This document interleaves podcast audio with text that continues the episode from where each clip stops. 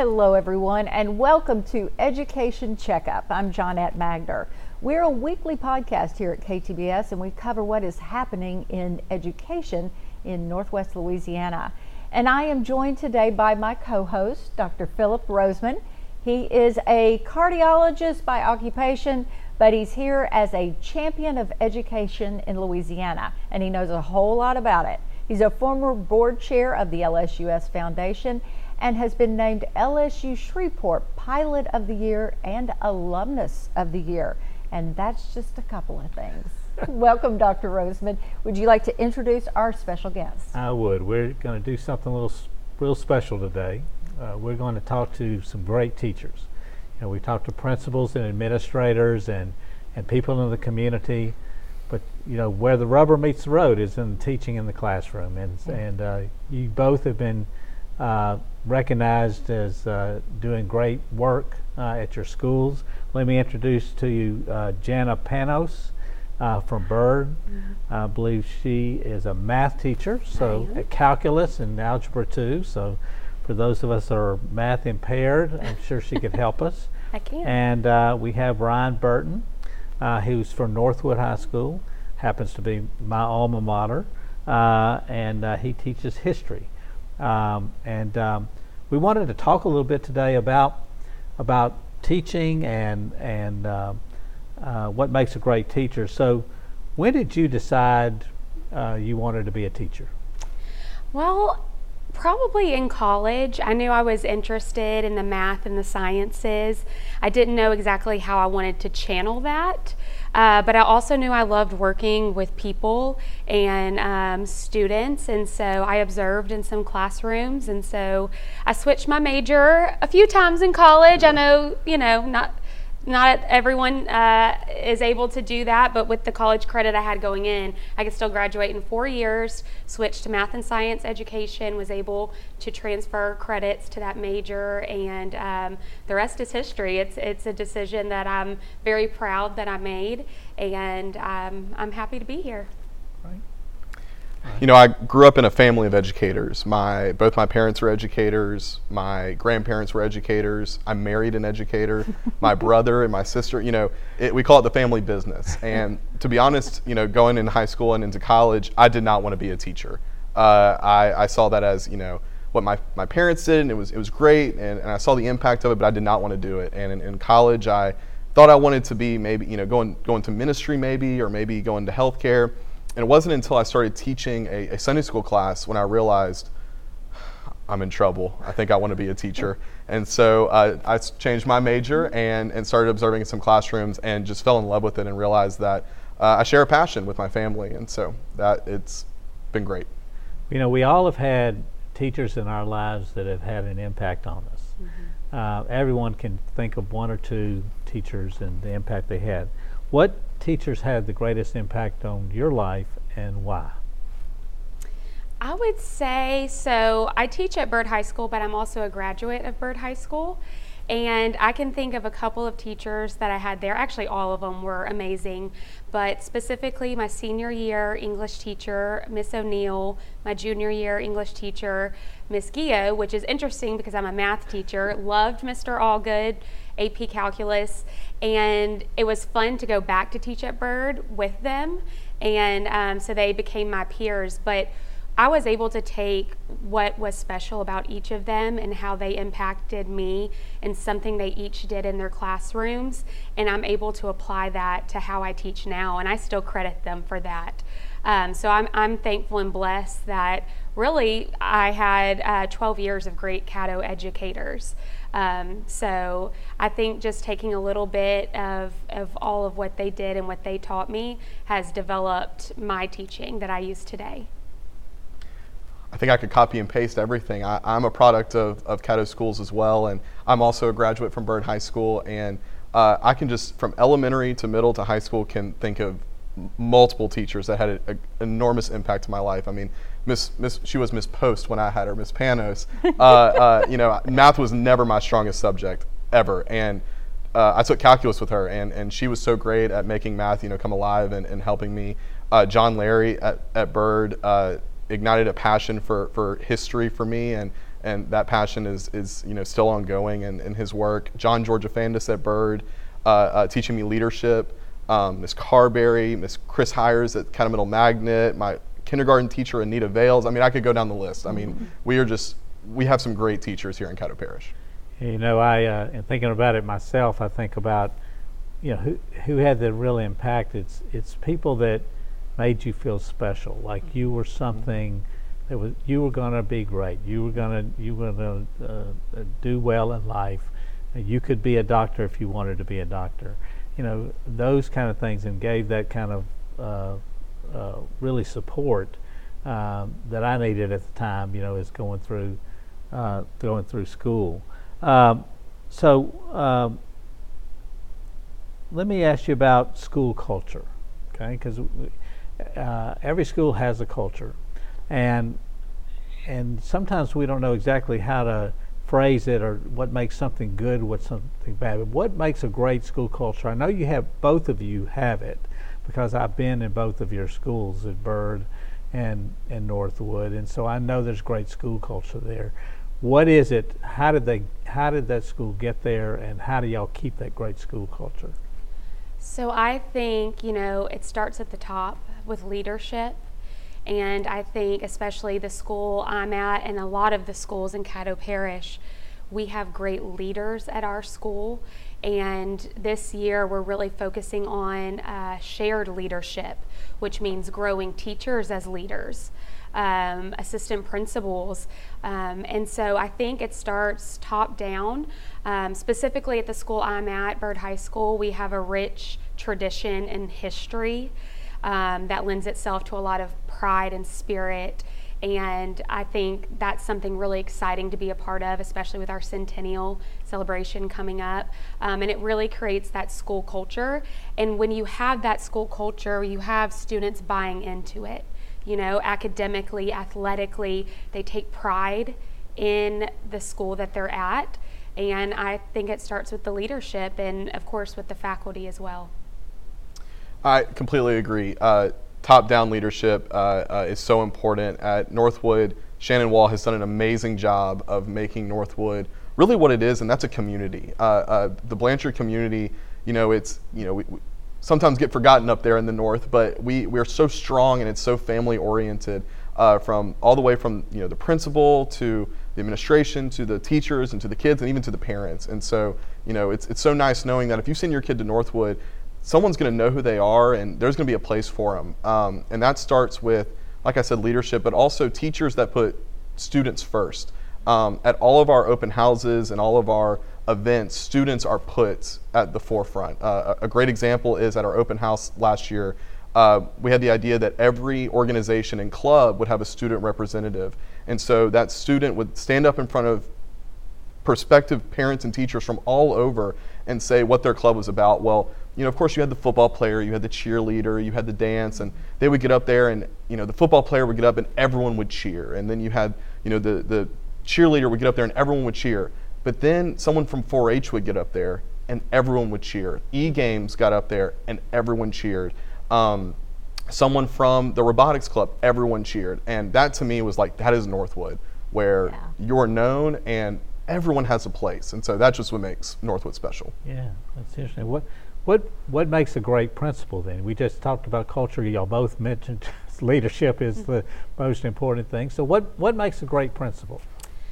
I think that being a visionary, having um, the vision for what you want your school culture and climate to be, um, being able to demonstrate by actions and words, um, and the being inclusive with teachers having a part. You know most teachers at Byrd sponsor something yep. coach something. I think it's that shared leadership concept i was mentioning earlier um, that it's not just sort of a um, decision made at the top and that's how it's going to be. It's it's having input from all the stakeholders at the school whether it's the parents the students, the teachers, the community, um, involving custodial mm-hmm. staff and the classified personnel. Um, I think that's what makes a great principal is that shared leadership model, um, receiving input, being open to that, and of course, um, you know, creating the vision and the mission. Every school has a mission statement. Caddo Parish has a mission statement, and just really sticking to um, what that mission is and then the action steps to make sure that happens, the follow through. Absolutely. They, they can't do it themselves, right? They can't do it all themselves. And so, in order for a principal to be effective, they have to um, share that vision and then uh, put people in position to, to, to um, and empower them to um, make it happen. Uh, you know, Shannon Wall, my principal, and other principals that I've had, um, they're all supportive. They support teachers. You know, teachers, they, they see teachers as you know the lifeblood of the school. And so whatever teachers need and whatever uh, they need to be successful i know that those principals are going to support. And uh, whenever something happens or, or, something needs to be done like like she said you know they're going to you know listen to input and understand that you know a school you know they are the leader but true leadership is servant leadership. And so when they when you when they adopt that attitude like so many principals that we've had um, it can really be special. You know um, we're going to talk a little bit about community impact. I'm going to ask you about community impact. But before I do, these are two schools that had an incredible amount of community impact into even their existence. Mm-hmm. Byrd, at one point in time, had there was significant problems with the building. They didn't know if they could keep the building open. Didn't have enough money to do what they needed to do to keep Byrd, Right. And the city of Byrd, you know, stopped it. I mean, they came to the rescue of Byrd in a time when we might not have had a Byrd right. uh, to continue to have one. And at Northwood, they couldn't have a stadium. They wanted a stadium. They built their own stadium. Mm-hmm. So you know, th- I think this is a, a gr- two schools that when I think about those two schools, I think about the community that embraces them. Okay, and it becomes such an important part of that community. I know just uh, from my perspective, my parents were part of the group that kind of started Northwood years and years ago. And um, that was such a point of pride in the north part of the parish and, and has been ever since. But let me ask you about community, what we need to do as community to, to build schools, how you see the community and, the, um, and how it connects with the school. Well, like you said, the community is everything to a school. Um, whether they're alumni community at Byrd, we do have a very strong alumni association. They're always giving back to the school when we have uh, special projects. Um, you know, when we want to upgrade our science labs or math and science. Uh, magnet school, they're always willing to step in. It doesn't always have to be monetarily, mm-hmm. it could be um, in service. It could be through donations, obviously, um, but it's it's very important. You know, we we can bring in community speakers for different special interest clubs. Um, it's just really great um, to have that community, and I think it's essential for our schools in Caddo Parish. So we are lucky that we have a great community built around us, and involving our community. Like I said earlier, they're stakeholders in our school, mm-hmm. and I think it's important to involve them in decisions that we make um, give them um, a place to chan- uh, the chance and the place to to speak on you know how can the school help the community how can the community help the school that's a two-way road and it's a very um, it's a very important relationship uh, to keep healthy Yes, absolutely. There is no doubt that Northwood High School cannot exist without the Blanchard community. And that's, like you said, from its founding all the way to today. Um, the Blanchard community is instrumental in everything that we do at Northwood. I mean, all the way from you know academics and and uh, you know the funding that goes into um, you know our fundraisers that we have, the Taste of Blanchard and and different things. You know, sports. For perfect example, uh, at our football games, the the equipment that is used to broadcast the um, the actual you know the sound at the stadium a, a, parent bought that and, and that's his job and, and, and i think his students have graduated and he still continues to do it because he has a love and a passion for it and that's exactly what the community needs uh, for these t- schools to succeed and that's love and passion um, and that goes from you know the big stakeholders that you know are so um, amazing to give, like you said, but also our parents, just to understand that as a community, you know, to, to trust the schools to say, hey, we're, we're struggling with some literacy issues. Um, these are the things that we need to get done, and these are the things that we need to need help on. Let's let's let's step up and, and, and help and, and let education be a two-way street, like you said, uh, at the home and at the school. And so having that trust in the community is so important. Know, juvenile crime is the highest it's been in, in Caddo Parish since 1992. And a lot of the, the juveniles are high school kids and they've got guns and they're, they're parts of, part of a gang, often the gang being centered in the school. How tough is it to deter that kind of, and what do you do to deter uh, violence and gang membership and, and help keep kids on the right track? Because clearly we're struggling. Yeah, and, and that's a great question. And I wish I had the perfect answer to that. I will say that there are programs we put into place at the school level. Clearly, we can only have so much impact with what's going on at home when they leave our school building at four o'clock.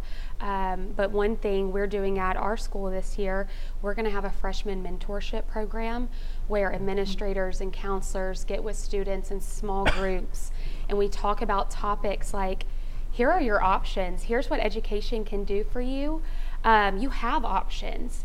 You know, you're you're in ninth grade. I think ninth grade's a great place to start with that.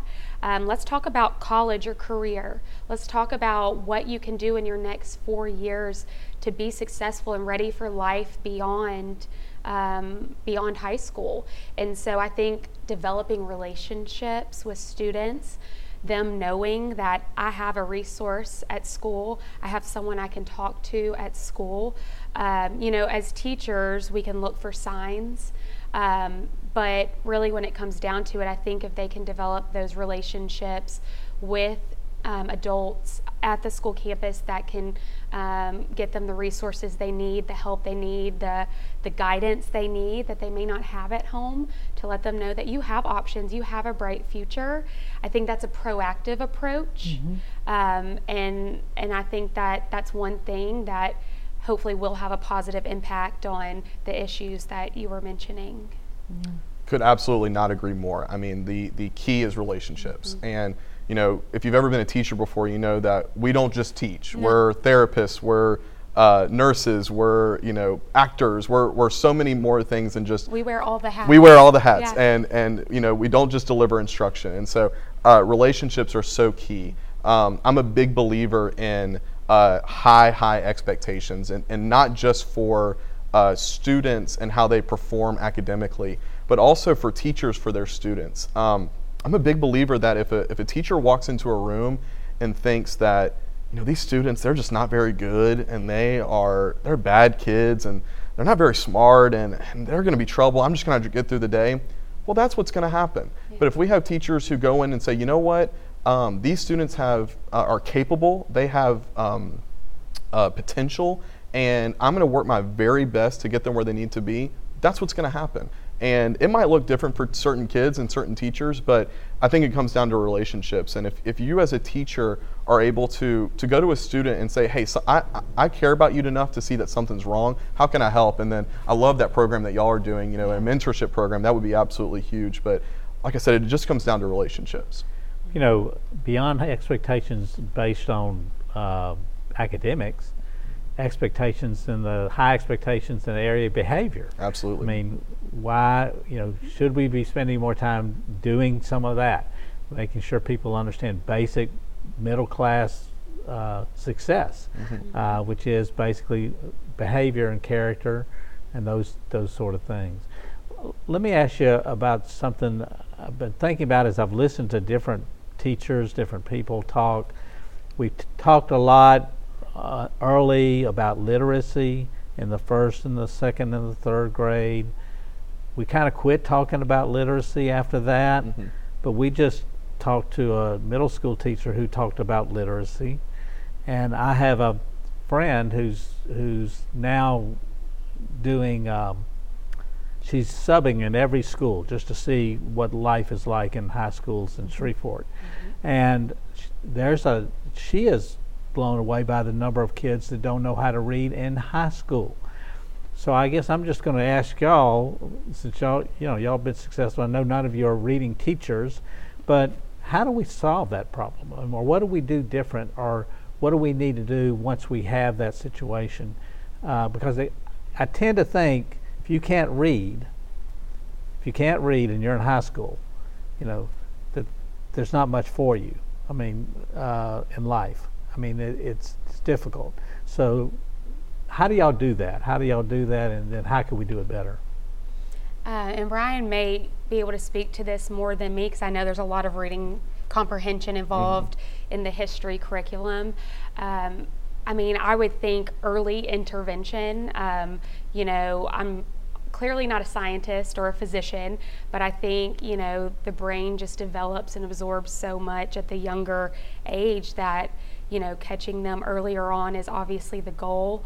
Um, when they get to high school, uh, you know, we can help them as much as we can. I know I can speak to the math classroom that sometimes I find that students that do struggle with the literacy comprehension part love a break in math you know, because it's sentences, but it's number sentences.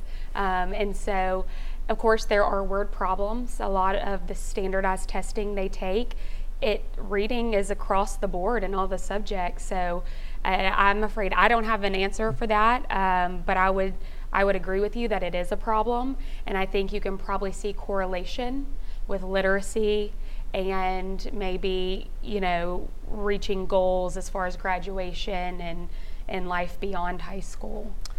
Quite frankly, it's an epidemic. It is, it is something that I've definitely seen, and, and to be honest, I've seen it in, in every type of classroom that I've, I've been in. I've worked in a private school, I've worked in a neighborhood school, I've been in magnet schools, I've taught at level kids, I've taught AP kids. It is, it is all over.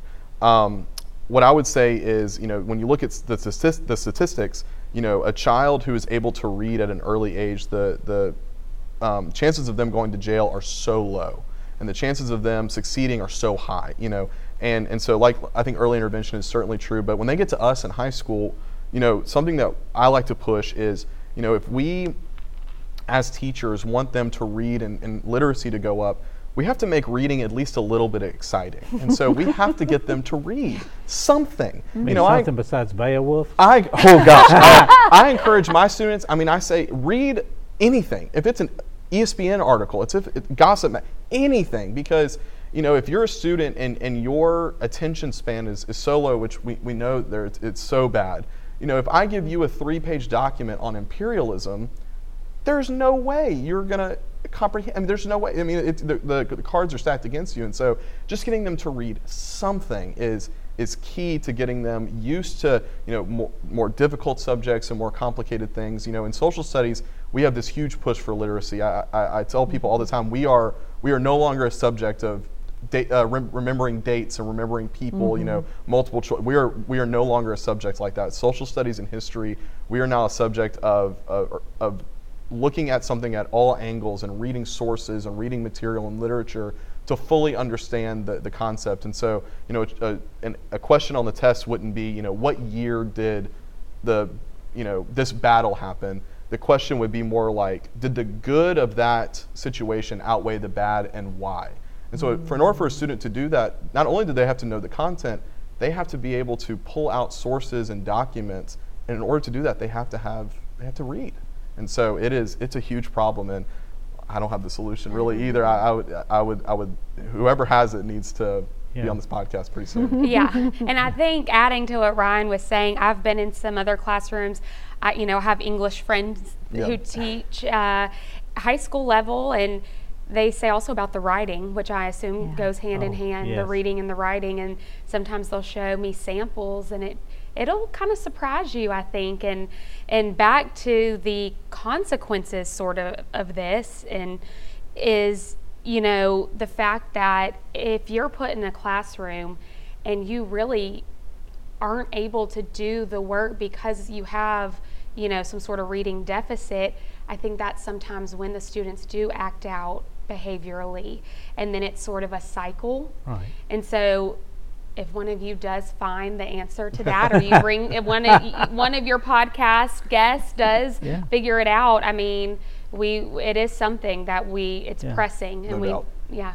Well, this, this has been a great conversation. I'm going to ask you a couple of more questions, the kind of more personal questions, and and, and uh, uh, this one I, uh, is a little bit longer question, so I'm going to read it so I'm make sure I have it right. But, but what's one thing you want your students to take from your class this year that you hope that they'll remember for the rest of their lives? Okay, I feel like I should say something really philosophical about calculus right you now. You don't have to. But I think, and you mentioned this earlier, um, talking about, you know, we teach the whole child.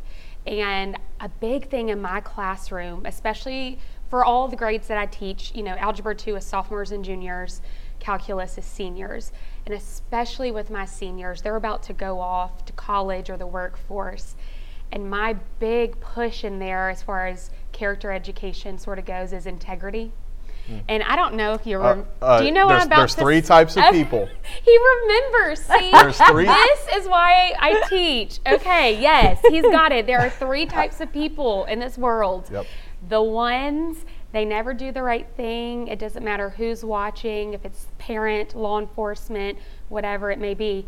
The twos do the right thing if the teacher's watching, if mom's checking the phone, all of that. The threes always do the right thing no matter what um, you know, because they know it's the right thing to do because they have the integrity. And I always say, don't tell me what you think you are because, you know, they'll hold up the one and point to their neighbor or, you know, they're like, I think I'm a 2.5. And I'm like, this is self reflection, you know? And that's so funny. And that really warms my heart that Ryan remembers this from however yeah. many years ago. But I have students that I will run into years later and they say, Miss Panos or Miss Post, I'm, I'm being a three. Are you? And that's a very valid question as well.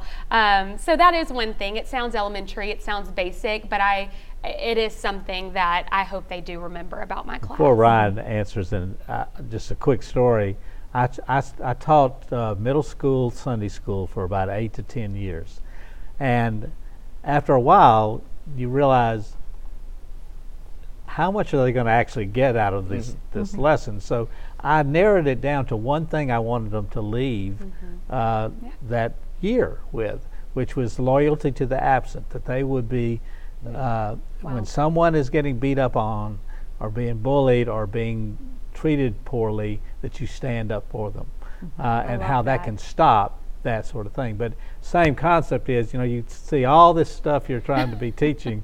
At the end of the day, how much gets there, Yeah. and those three things made it to, through him and probably a lot of others. Do you remember But- derivatives and integrals? And okay, don't answer that. Don't answer that. Don't answer that. all right, Ryan, Plead go ahead. fifth. Um, uh, I think for me, the, absolutely. I, I think for me, with my students, the, the one thing I want them to take is to never stop love loving learning. Just keep learning.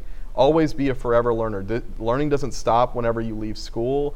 Uh, and I and my, my hope and my goal is that I've incited some type of passion in them. And it doesn't have to be history, it can be anything that they continue to grow and, and to never be, you know, stagnant in, in who they are and what they know and, and to always be curious. I always tell them that's my favorite one of my favorite qualities in a person someone who's curious. You know, why does that happen? Why why is that? You know, I know that the, they're not going to remember the date that the 30 years war started or what you know the implications of Napoleon doing X Y. They're not going to remember. And I and as a teacher, you kind of have to come to terms with that. But but you know things like being a three, standing up for those who, who can't, and and forever learning is, is something that those kids can, can take with them, and I, I sure hope that they do. Last question. Uh, you're both uh, here in Shreveport. Uh, we're here in Shreveport, Johnette and I. Uh, what is it that that keeps you here in Shreveport? What is it? What's the reason? You know, it's a mobile society. You can live anywhere you want. So why why Shreveport? Why why should somebody stay here? Why should somebody come move here? That is that's funny that you asked me that. My students ask me that because they know I'm an Aggie. Uh, they know I graduated from Byrd. I went to Texas A&M in College Station, Texas, and I came home. And a lot of my students, and it's kind of sad that some of them ask, "Why'd you, you know, why'd you come back here?" And I, I love Shreveport. Shreveport's where my family is. I'm a product of the Caddo Parish school system that gave me a lot. I feel like it's my turn to give back, and I hope that I'm doing a good job of that. Um, and I think there is so much potential here. There is so much good here. Um, and I was going to tell you as well, because I kind of looked into um, some initiatives that you've done with mm-hmm. education. Mm-hmm. And I think it's incredible to have people like you in the community that we look up to Absolutely. that are giving back in ways that you don't have to get, you don't have to be doing this. You know, you've got a great career as a physician. And um, so I, that, that's encouragement to me. And mm-hmm. so we want to thank you for that. Absolutely. Absolutely. Uh, Shreveport's home. Yeah. And, and I'm, to be honest, uh, I'm not really a person who tolerates Shreveport slander. I, I, I know Shreveport's problems, but you know, Shreveport's home. And, mm-hmm. and we could be someone who, who lives here and constantly you know, talks bad about it and, and, and continues to be negative, or we could be someone who goes, you know what, I see the negatives and I see the things that need to be fixed, and I want to be a part of the solution. Mm-hmm. And I believe one of the best ways that you can do that is, is to be a teacher or mm-hmm. to, to um, you know, reach out to the youth in the community. And so um, when I knew that I wanted to be a teacher, you know, I was a little hesitant to, to move back to Shreveport, but I knew it was the right thing and it was the right thing for my family and it was the right thing for um, my future. And so I, uh, I love it here and, and I'm bought in and uh, I hope others are too. We're so glad you're here back at Shreveport, and we're so glad for what you do every day. Uh, you know, teachers are um, what keep things going. I mean, it, you know, and and uh, it's what keeps our community in the very best that it could be. And so, thank you both for being here. Thank you both for sharing with us today, and thank you both for what you do every day. You know, when you get in those classrooms and you love those children, and how what impact that has. So thank you very much. Thank, thank you. Yes, thank you. And thank you for joining us for Education Checkup. You can view this and other podcasts anywhere you listen to them, or you could, of course, go to the website of KTBS, and that's ktbs.com slash podcast. Have a good day, and we'll see you next time on Education Checkup.